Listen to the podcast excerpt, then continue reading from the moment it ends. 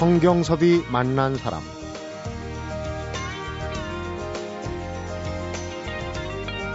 우리는 달려갈 생각만 합니다. 그게 당연히 옳은 것이라고 여기고 얼마나 빨리 넘어지지 않고 달리는가 또 장애물이 있다면 어떻게 극복할 것인가 이렇게 항상 효율성만을 최우선으로 생각합니다. 하지만 설 줄도 알아야 달리는 게 쉬워집니다. 성경섭이 만난 사람 오늘은 독특한 형식의 심리 에세이죠. 심야치유 식당의 저자 건국대학교 의과대학 정신과학교실 하지연 박사를 만나봅니다.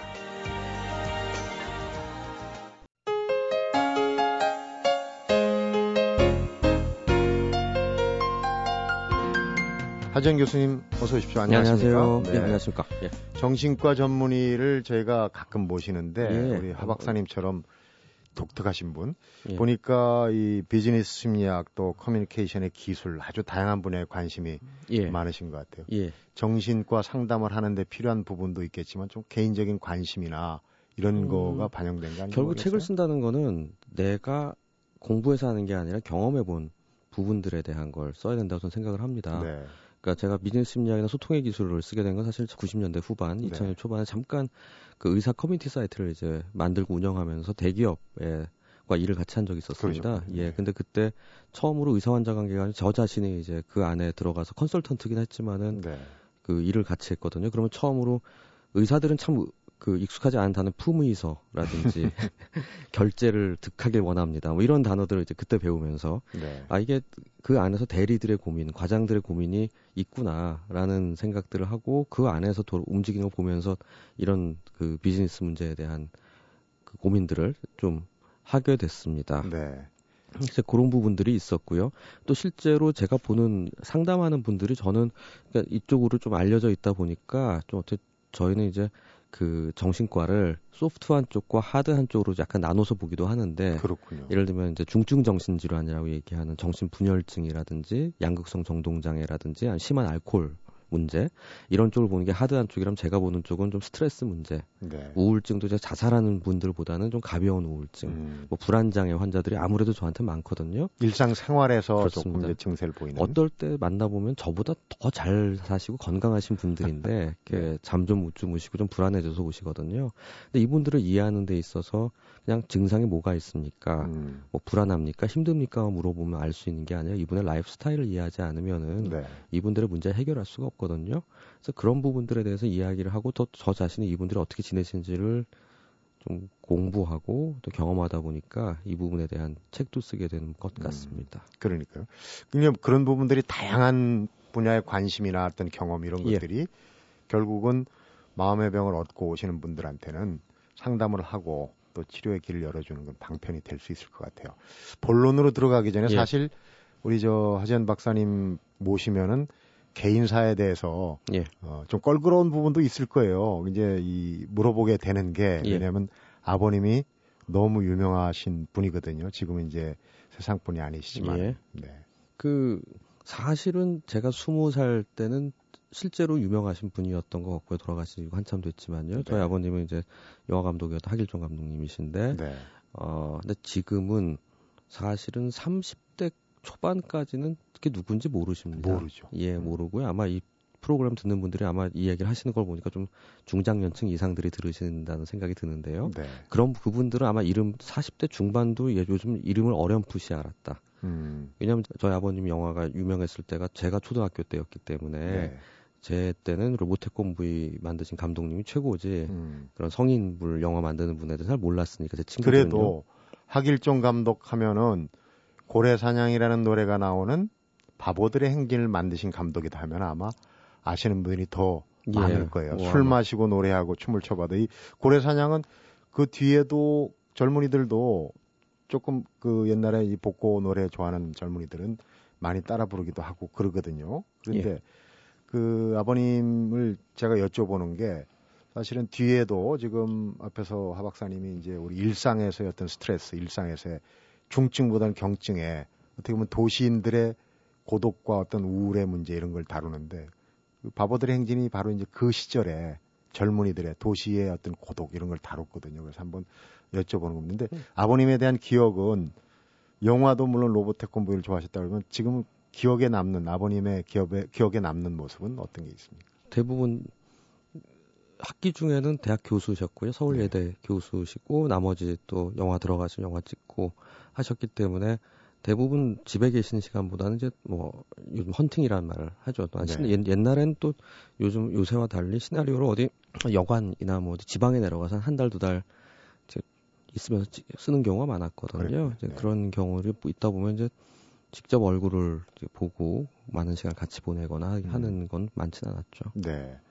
혹시라도 이제 아버님에 대한 추억이 어려서 돌아가셨으니까 한 12세 살. 예, 초등학교 올 그때 그 아버님의 모습을 회상하면서 이 지금 어떤 심리학적인 혹은 이제 정신분석이나 이런 쪽에 대입해가지고 혹시 해보는 경우는 없습니까? 아버님을 그리워하는 부분도 좀 정신과 전문이 좀 다르지 않을까 음, 생각이 드는데. 글쎄요, 뭐 그, 그렇게 생각하시는 분들이 의외로 많은데 네. 정신과 의사는 굉장히 평범한 사람들입니다. 근데 뭐 그런 부분들이 있을 수 있지만은 굳이 이야기하자면은 제 책 중에 이제 관계의 재구성이란 책에 보면 아버지와 아들이란 있는데 거기 이제 밝혀져 있는 내용인데요. 네.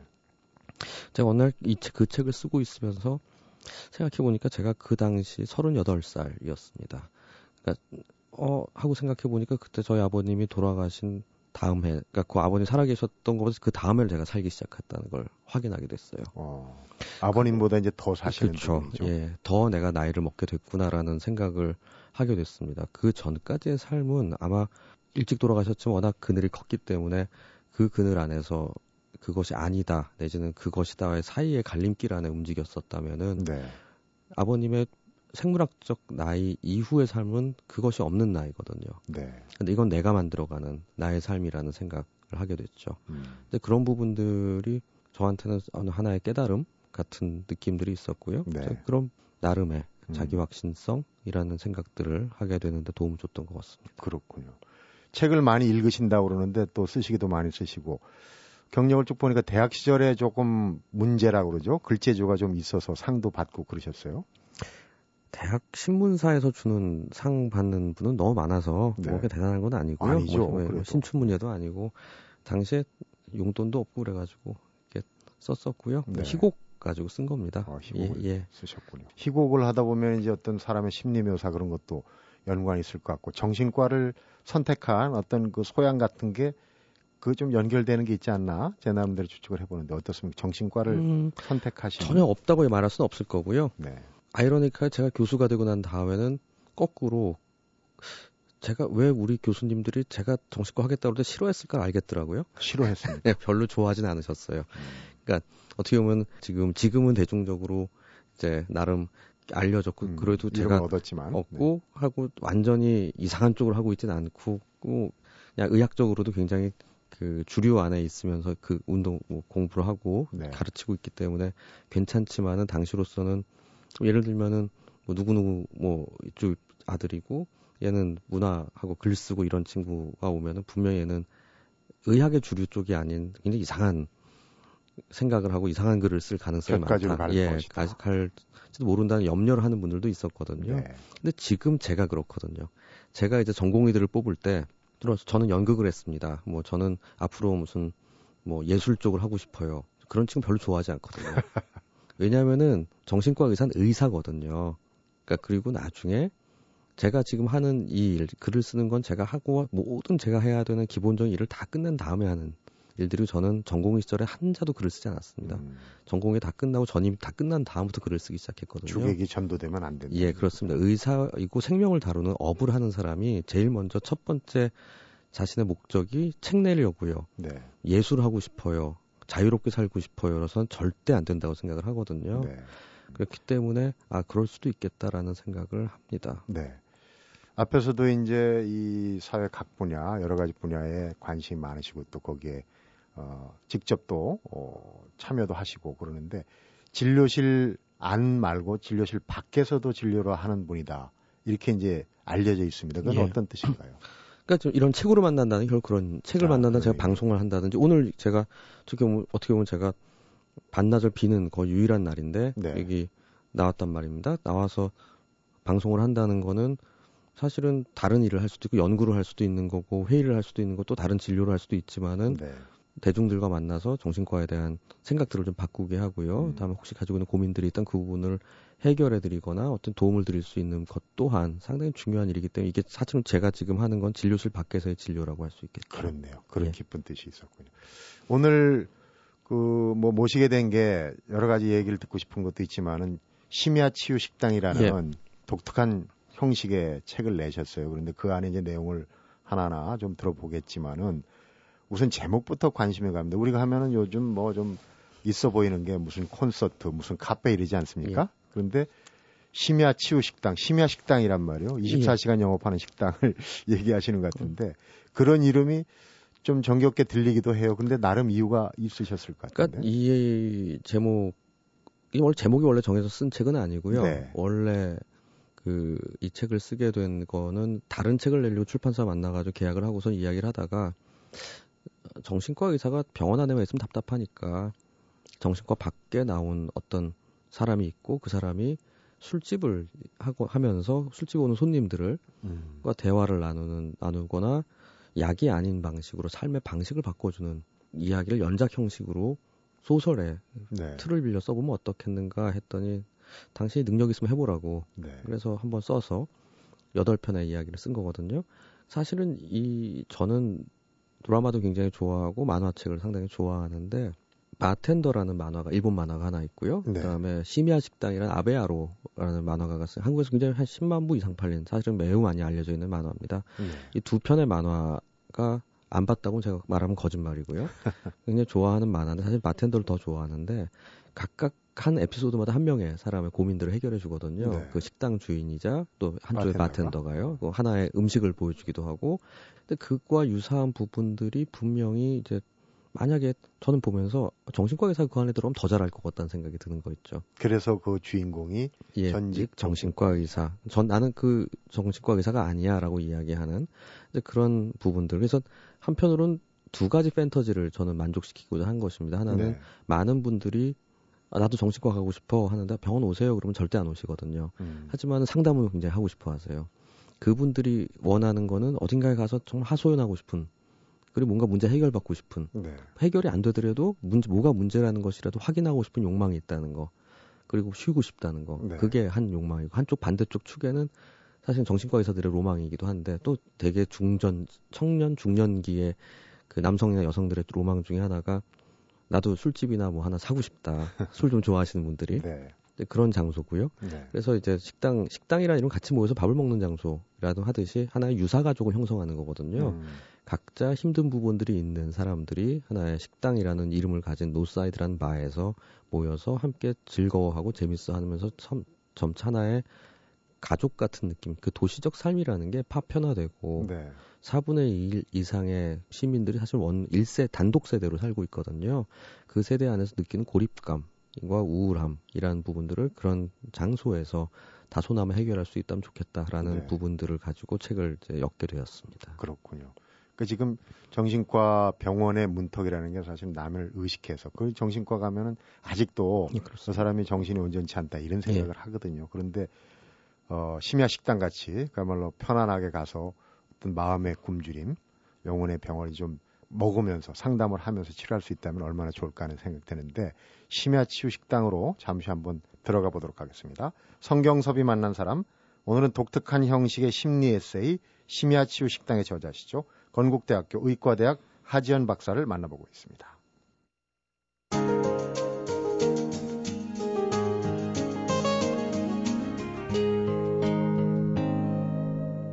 성경섭이 만난 사람 하지연 박사의 심야 치유 식당을 찾은 분들 중에는 이제 여러 가지 마음의 병을 가지신 분인데 뭐 불면증도 있고 음식 중독, 우울증 여러 가지 정, 증상의 여덟 명의 이야기인데 오늘은 어, 공황 장애에 대해서 좀 한번 예. 알아보도록 하죠. 요즘 뭐 연예인들이 워낙 이 공황 장애를 앓고 있다는 기사가 많이 나오니까 연예인 병이라는 얘기까지 아, 네, 나오고 있거든요. 매년 이제 또 늘어가는 추세고 한데 어떤 병인지 좀 설명을 먼저. 해주시죠. 예, 공황장애라는 병은 그 이제 공황이란 말은 사실은 더 흔히 말하는 대공황에 대공황. 많이 쓰죠. 네. 그리고 이제 경제 용어에서 쓰는 그 경기 불경기라는 말을 영어에서는 depression이라고 얘기하고요. 네. 그 우울증을 얘기할 때가 그러니까 두 개의 단어 사이 경제 용어가 겹칩니다. 어. 패닉이라고 얘기하는 공황이라는 게 대공황. 어느 순간 급격한 붕괴가 일어나는 거죠. 공황 상태 이런 얘기죠. 예. 근데 그런 상태가 오는 건데요.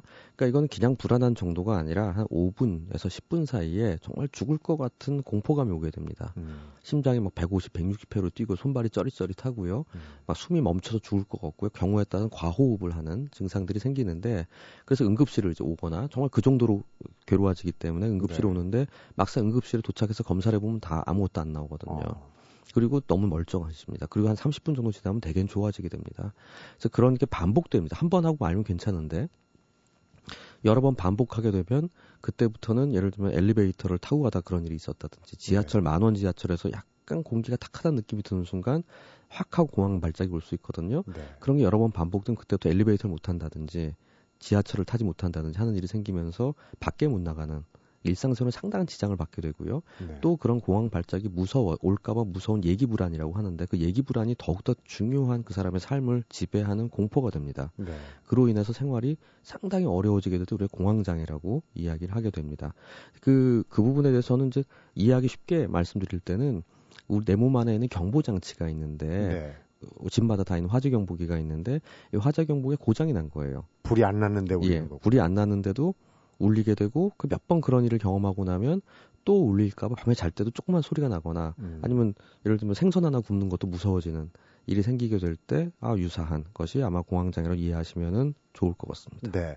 심장이 터질 것 같고 과호흡 뭐 이런 것까지 가고 발작 상태라 그러면은 심혈관계 질환을 의심하고 그쪽으로 갈 수 있어요. 그런데 공황장애는 분명히 전담한 과는 이쪽 정신. 예, 정신과입니다. 그래서 수많은 분들이 대개는 심혈관계로 처음에 입, 내, 심장 내과로 입원을 많이 하시고요. 네. 거기서 24시간 그 심전도도 찍으시고요. 심전 직접 심전도 찍을 때도 있고 다 심장 검사도 다 하시고 음. 난 다음에 내과 선생님 아 그럼 정신과 같아요를 얘기를 화를 내시죠. 어허. 그러니까 저는 그래서 가서 쭉 상담을 한데 말씀드립니다. 아닙니다. 심장이 망가져가지고 기계가 망가진 건데 그러면 참 고치기 어려운 거지만 이거는 어떻게 보면 소프트웨어적인 이 뭔가가 튜닝이 안 맞아서 그런 거기 때문에 이거는 아주 깨끗하게 날 수 있는 부분이라 도리어 좋은 거라고 받아들이시는 게 좋다고요. 이렇게 설득을 하는 경우가 많죠. 죽을 것 같지만 죽는 경우는 없다. 거의 없다는 얘기네요. 맞습니다. 네. 죽을 것 같은 공포인데요. 문제는 거의 죽을 것 같은 정도로 심장에 뭐가 분명히 문제가 있을 거라는 정도의 공포감 내진 음. 어떤 심박수를 경험하게 되는 면이 있기 때문에 굉장히 무섭고 두렵고 네. 주관적으로 매우 불쾌합니다. 그런데 지금 주로 이 공황장애가 발병하는 층이 30 내지 50대 남성. 예. 아마 스트레스 때문에 그러지 않을까? 저도 어, 주제 넘게 좀 그리 추측을 예, 맞습니다. 해보는데. 그 실제로 최근 국민건강보험공단에서 이런 통계자를 냈는데요. 2006년에 3만 5천 명 수준이었던 공황장애 환자가 5만 9천 명으로 매년 평균 10.7% 늘고 있다고 합니다. 지난 그렇죠. 5, 6년 사이에요. 네. 근데 특히나 여성 비율 높고요. 남자들이 많긴 한데요. 연령별로는 사회활동이 활발한 40대가 가장 많은 28.7%, 네. 그리고 50대가 23.4%, 30대가 2.6%였습니다. 네. 이런 것들을 볼 때 그 공황장애 점차 늘고 있고, 그다음에 중장년층, 그러니까 어떻게 보면 지금 우리 사회에서 허리를 담당하고 있는 분들이 여러 가지 문제로 어렵지 않습니까? 네. 이런 분들 중에 일부 한쪽으로 몰려 있는 분들이 결국은 공황장애, 공황 발작이라는 형태로 어떤 자신의 괴로움이 표현되는 것이죠. 네. 그러니까 저는 이렇게 말합니다. 심야치유 식당에도 적 썼지만은 그 사람이에게 드러나는 증상이라는 거는 그냥 증상 자체가 아니라 나름 열심히 노력했지만은 잘 해결되지 않았기 때문에 드러나는 결과물이라고 네. 볼 수도 있는 거거든요. 나름 타협적인 사실은 더 힘든 게 있을 수도 있는데 내가 그냥 이 정도 선에서 문제를 드러내고 있는 것이라고 볼 수도 있습니다. 네. 그렇기 때문에 실질적인 문제를 해결하지 않은 채 증상만을 잠재우면은 결국 풍선의 한쪽을 누르면 다른 한쪽이 다시 부풀어 오르는 것과 마찬가지로 네. 다른 증상이 생길 가능성이 많다는 거죠. 음. 얼마 전에 인터뷰에서 이 동의보감이 얘기하면서 니체 그런 얘기를 했다 그래요. 병이라는 건 내 습성을 바꿀 수 있는 권리를 주는 것이다. 이제 그 얘기하고 예. 뭔가 이제 그 바꿔야지만 병이 없어지는 거 아니겠습니까? 그래서 예. 공황장애 같은 경우는 어떻습니까? 이게 재발 가능성도 크다고 이렇게 이제 매년 늘어나면은 예방법이나 뭐 이런 처치법 같은 것도 좀 알고 있어야 될 것 같아요. 예, 그 만성 질환화 되는 분들은 그렇게 많지는 않습니다. 사실은 제 입장에서 정신과 의사들 입장에서 고황장애는 효자 상품 중에 하나입니다. 오히려. 왜냐하면은 치료의 효과가 굉장히 극적으로 좋아지고요. 약물 치료에 정말 반응 굉장히 좋습니다. 네. 당장 일단 죽을 것 같은 공포에서 사라질 수 있거든요. 근데 문제는 그런 어 나는 또 그게 올지도 몰라라는 공포 내지는 얘기 불안이라고 얘기하는 생각들이 머릿속에 가득 차 이미 가득 찬 상태로 오시게 되면 이제 문제가 네. 되는 거죠. 제가 치료하던 분중 흥미로운 분 하나는 제가 건국대병원 공대역 앞에 있는데 네. 이분의 제일 두려워하는 건 다리를 못 건너는 거였거든요. 지하철 못 타시는 거라서 아예 저랑 치료받기 위해서 고동에 이사를 오셨어요. 네. 그 앞 동네로 바로 어. 걸어서 올 수 있는 대로. 조금씩 조금씩 좋아지시더니 건국대 입구역에서 삼성역 갔다 온 거를 자랑을 하시더라고요. 석 달 만에. 네. 그러니까 저는 다리를 건널 수 있었고 여섯 정거장을 타고 갈 수가 있었어요. 음. 그 정도로 하나씩 하나씩 넓혀간 자신감이라는 게 이제 중요해지는 이런 병이라고 볼 수 있습니다. 네. 그러니까 확 불안해진다는 거는 어떻게 보면 나라는 사람이 가지고 있는 그릇에 물이 넘치는 거거든요. 네. 왈칵하고 한 번에 넘쳐버리는 거기 때문에 아주 간단한 세 가지를 생각해 보면 아주 좋은데요. 나라는 사람의 그릇이 있고요. 다음 수도꼭지가 여러 개 있, 으면서 물꼭지가 쫄쫄쫄 나오고 있는 겁니다. 네. 그다음 밑으로 물이 빠지는 구멍이 있어야 되는 거죠. 그러니까 스트레스를 이해하는 개념은 이렇게 세 가지를 생각해 보면 좋은데요. 수도꼭지를 잠그거나 아니면 내 그릇이 커지거나 아니면 물 빠져나가는 구멍을 많이 만들면은 물이 넘치는 일이 없겠죠. 네. 근데 우리가 살아가는 과정에서 욕심도 많고 해야 하는 게 꼭 해야 되는 게 많다 보면은 수도꼭지를 잠그기가 참 어렵습니다. 그렇죠. 근데 이럴 때 저는 상담을 할 때 중요한 것 중에 하나 뭘 놔야 되는가. 아이들이 아이스크림 두 개 들고서 저거 더 먹겠다고 우는 경우도 많거든요. 무리를 하시는 경우가 그러다 딱 발병하시거든요. 네. 놔야 될 때 놓을 줄 아는 것도 지혜다. 수도꼭지를 웬만한 건들 잠궈요. 저 아예 한쪽을 이거 안 해도 되는 건 잠궈도 음. 된다. 근데 이거를 잠그면 다시 못 틀지 않을까라는 두려움들이 있으시거든요. 네. 그래서 그럴 때 잠그는 게 하나고요. 네. 제가 어떤 교수님들 이렇게 상담을 할 때 있는데 이분들은 너무 열심히 사시는 게 문제인 경우가 있어요. 어, 뭐 열심히 사는 게 뭐가 문제야? 더 열심히 살아야 된다고 얘기하시는데 그럼 토 주말에 뭐 하세요? 그럼 잠깐 운동하시고 교회 가시고 또 나와서 일하신대요. 음. 월화수목금 항상 밤 11시에 집에 가시고 술자리 있으세요? 없어요. 골프 치세요? 안 쳐요. 뭐 하세요? 항상 연구실에 남아 있다가 일하고 학생들 돌보죠. 본인의 인생은 뭐예요? 아, 항상 열심히 살아야죠. 더 논문 많이 써야죠. 네. 그러니까 발작이 오는 거거든요. 우울해지시는 거고요. 이기적이 되세요. 나를 위한 시간을 좀 쓰세요. 그리고 아주 이기적으로 혼자 좋아하는 거 하시라고. 음. 뭐 목공을 해도 좋고 등산을 해도 좋고 혼자 나 어 이거 나 되게 되게 재밌어. 어떨 때는 그래서 한동안을 당신이 좋아하는 게 뭔가 뭐 해보고 싶었는데 못한 게 뭐예요를 찾는데 며칠을 걸리기도 해요. 몇 네. 세션을.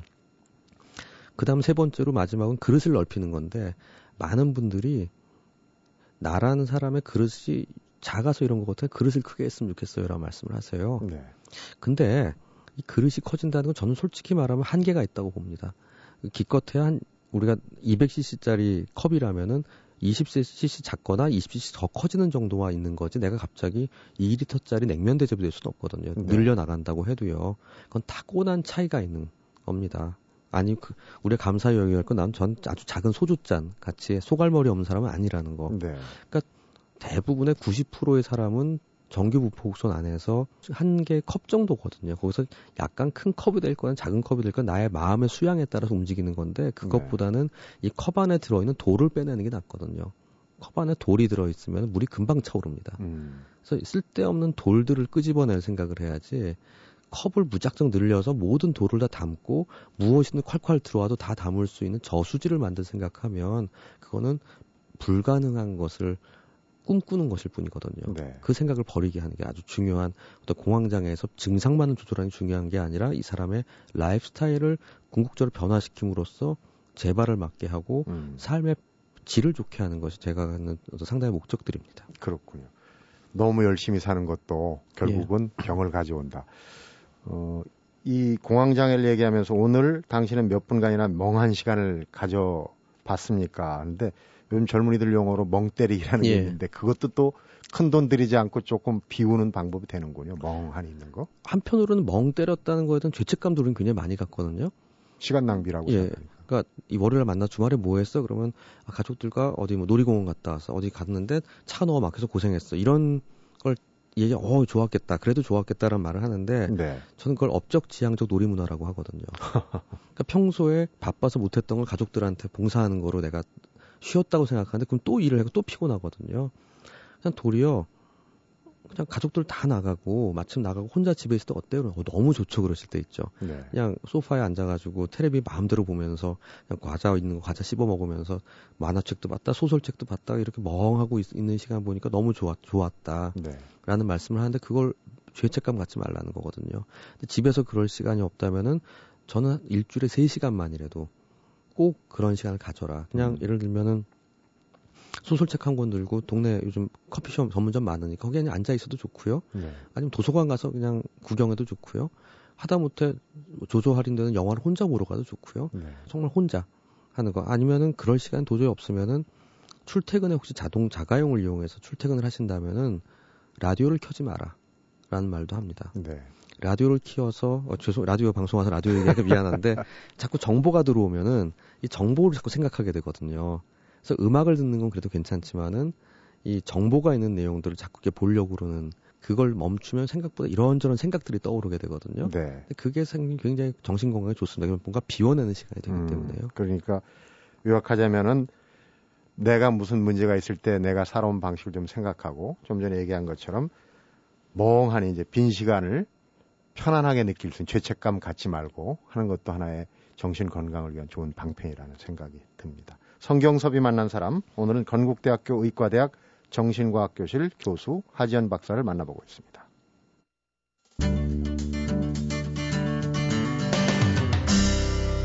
성경섭이 만난 사람. 좀 전에 이제 통계로 예. 어, 공황장애도 지금 상당히 어, 증가 추세가 가팔라지고 있는데 우리가 이렇게 이제 정신질환이 늘어나는 이유 또 다른 나라하고 비교해서는 조금 더 심한지 이런 예. 부분들. 그 한 두 달 됐죠. 두 달 보건복지부에서 5년에 한 번씩 하는 정신질환 실태 조사를 발표했습니다. 네. 2006년 이후에 이제 5년 만에 2011년에 전국적으로 했는데 이번에 이제 뭐냐면 병원에 온 사람들이 몇만 명, 아까 제가 말씀드린 사람은 환자 수를 잰 건데 그게 아니라 전국적으로 일반인들 집을 가가호호 방문해서 네. 이제 저희가 훈련받은 조사원들이 어떤 증상이 있습니까? 쭉 물어봐서 각각의 진단들을 한 거거든요. 네. 그래서 어떻게 보면 역학조사라고 이야기하는데요. 음. 전 세계적으로 선진국들은 다 비슷한 방식으로 합니다. 그 약 10% 정도, 그러니까 10명 중에 한 명은 어떤 종류건 정신질환을 가지고 있다 라고 알려져 있고요. 그렇군요. 예. 그리고 늘어나고 있는 부분들이 특히 우울증이 많이 늘어나고 있는 면들을 이제 보게 됩니다. 근데 이런 부분들을 외국과 비교해 보면은 미국이 약 미국은 약 25% 정도가 이제 25% 30% 가까이가 정신 질환을 가지고 있는 걸돼 있어 약간 조금 과도하게 나온다는 면이 있고 유럽하고는 거의 유사합니다. 네. 유럽이 한 10에서 13% 유럽 국가들이요. 근데 중국하고 그다음에 이 아프리카 몇 개국 그다음에 동구권 위쪽에 있는 나라들은 3에서 4% 정도거든요. 네. 그러니까 그런 것들을 비교할 때 우리나라 거의 이제 유럽 수준 정도의 그 정도 수준. 예, 정신질환 유병률이 있다고 볼 수 있는데 그것과 함께 그런 부분들 해석할 때 이렇게 해석을 합니다. 그 삶의 스타일 자체가 예전 농경 사회에서 주로 3차 서비스업 위주의 세칭 감정 노동이라고 하는 네. 부분 위주로 산업이 배, 재편되고 삶이 재구성되는 것에 정점을 이르게 되면은 결국 정신질환이 늘어나게 될 가능성이 많다는 거죠. 네. 이제 근데 근데 문제는 거기서 우리가 생각해봐야 될 것들은 그 유럽이나 호주, 미국에 비해서 정신 질환이 있거나 없거나 간에 정신 질환 자들이 정신과적 서비스를 이용하는 퍼센트는 미국이 33%, 미국도 많지는 않습니다. 네. 미국이나 유럽이 거기에 비해서 3, 40%에 비해서 우리는 10% 미만이거든요.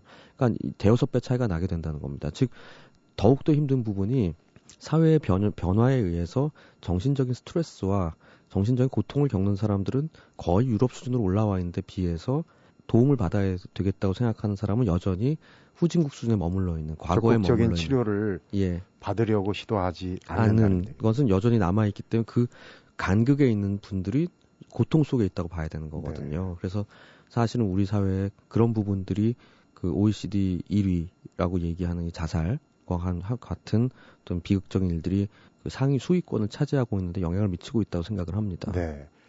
그러니까 이제 이런 부분은 그 정신과의 문턱을 좀 낮추는 그런 부분이 필요할 거고 또 이제 그 정신과를 찾은 사람들이 나한테는 도움이 된다는 이런 또 인식을 어, 갖게 되는 게 이제 좀 사회적으로 이런 부분들이 인식 전환이 돼야 될 텐데 우리 하 박사님은 정신과 치료하면서 조금 독 특한 방식이라고 얘기해야 돼요. 예. 나름대로 환자를 대하는 원칙이 좀 있다면서요? 어, 정말요? 없습니까? 예, 뭐 특별히 뭐, 뭐 저는 비슷하게 봅니다. 네, 보고요. 중요한 거는 자신의 자신의 삶의 부분에 갖고 있지 않은 부분들만 보는 부분들을 많이 봐요. 네. 그러니까 그 부분을 아쉬워하는 분들. 그게 자꾸 남하고 비교하는 예, 예. 결국은 사람이 힘들어지는 건 세 가지입니다. 하나는 아까 말씀하신 옆과 자꾸 비교하면서 내가 가지고 있지 못하고 못하고 있는 부분들에 대해 괴로워하는 거고요. 네. 버트런드 러셀이 얘기했듯이 거지들은 부자를 부러워하지 않고 자기보다 조금 더 잘 버는 거지를 부러워한다고 얘기하거든요. 네. 두 번째로는 자기 앞날에 대한 내가 하고 싶은 걸 하지 못한 것들. 위로 좀 더 달려가야 되는데 그게 안 돼서 그거에 대한 좌절 때문에 네. 괴로워하고요.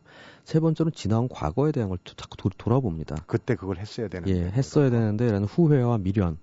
결국 이 세 가지 축 안에서 지금 현재 내가 만족스럽지 못하면은 이 옆과 앞과 뒤가 다 마음에 안 들어지는 거거든요. 네. 근데 이 축을 해, 해결하는 첫 번째 단서는 오늘을 만족스럽게 하는 겁니다. 네. 왜냐하면 내가 지금 만족스럽지 않기 때문에 모든 걸 내가 왜 만족스럽지 않을까에 대한 걸 해석하기 위해서 뒤와 옆과 앞을 거기에 맞춰서 만들거든요. 줄을 네. 세우거든요. 해설 기사를 만들듯이. 음. 왜이 사건이 지금 벌어질 수밖에 없었는가 하듯이요. 근데 지금이 만족스러우면 나머지가 거꾸로 같은 일인데도 전혀 다르게 해석될 수가 있거든요. 그렇기 때문에 지금 나에게 벌어지고 있는 하루하루가 좀 더 나아지게 될 수 있는 부분들을 찾도록 함께 해나가는 게 제가 해나가는 방법들입 니다. 그러니까요. 그만큼 이제 어떤 마음에 어떤 장벽이 있다는 얘기죠. 그걸 허무는 거를 지금 계속 요령과 또 이 실제 사례를 말씀해 주셨는데 어릴 때 그런 장난을 했던 기억이 납니다. 이게 친구들이 같이 걸어가서 살짝 발을 걸어서 넘어뜨리거나 멈칫하게 하는데 우리 하 박사님이야말로 너무 열심히 사는 사람들한테 살짝 발을 걸어서 좀 멈춰라. 좀 멍하니 있어라. 쉬어라. 이렇게 이제 권고를 하시는 그 얘기 오늘 참 도움이 될 것 같은 생각이 듭니다. 바쁘신데 오늘 시간 내주셔서 고맙고요. 얘기 잘 들었습니다. 네, 감사합니다. 성경섭이 만난 사람 오늘은 커뮤니케이션에 꾸준한 관심을 가지고 있는 정신과 전문의죠. 심야치유 식당의 저자 건국대학교 의과대학 하지연 박사를 만나봤습니다. 삶을 꽉 채워서 살지 않도록 하는 것. 또 70% 정도만 채우고 의도적으로 약간의 여유를 두려고 하는 것만큼 스트레스 경영에 중요한 것은 없다고 하지연 박사는 말합니다. 그래서 120%를 향해 앞뒤 가리지 않고 달려가던 기존의 삶의 호흡을 바꿔보자고 합니다. 듣고 보니 아닌 게 아니라 너무 열심히 살아도 문제가 되는 것 같습니다. 성경섭이 만난 사람, 오늘은 여기서 인사드리겠습니다.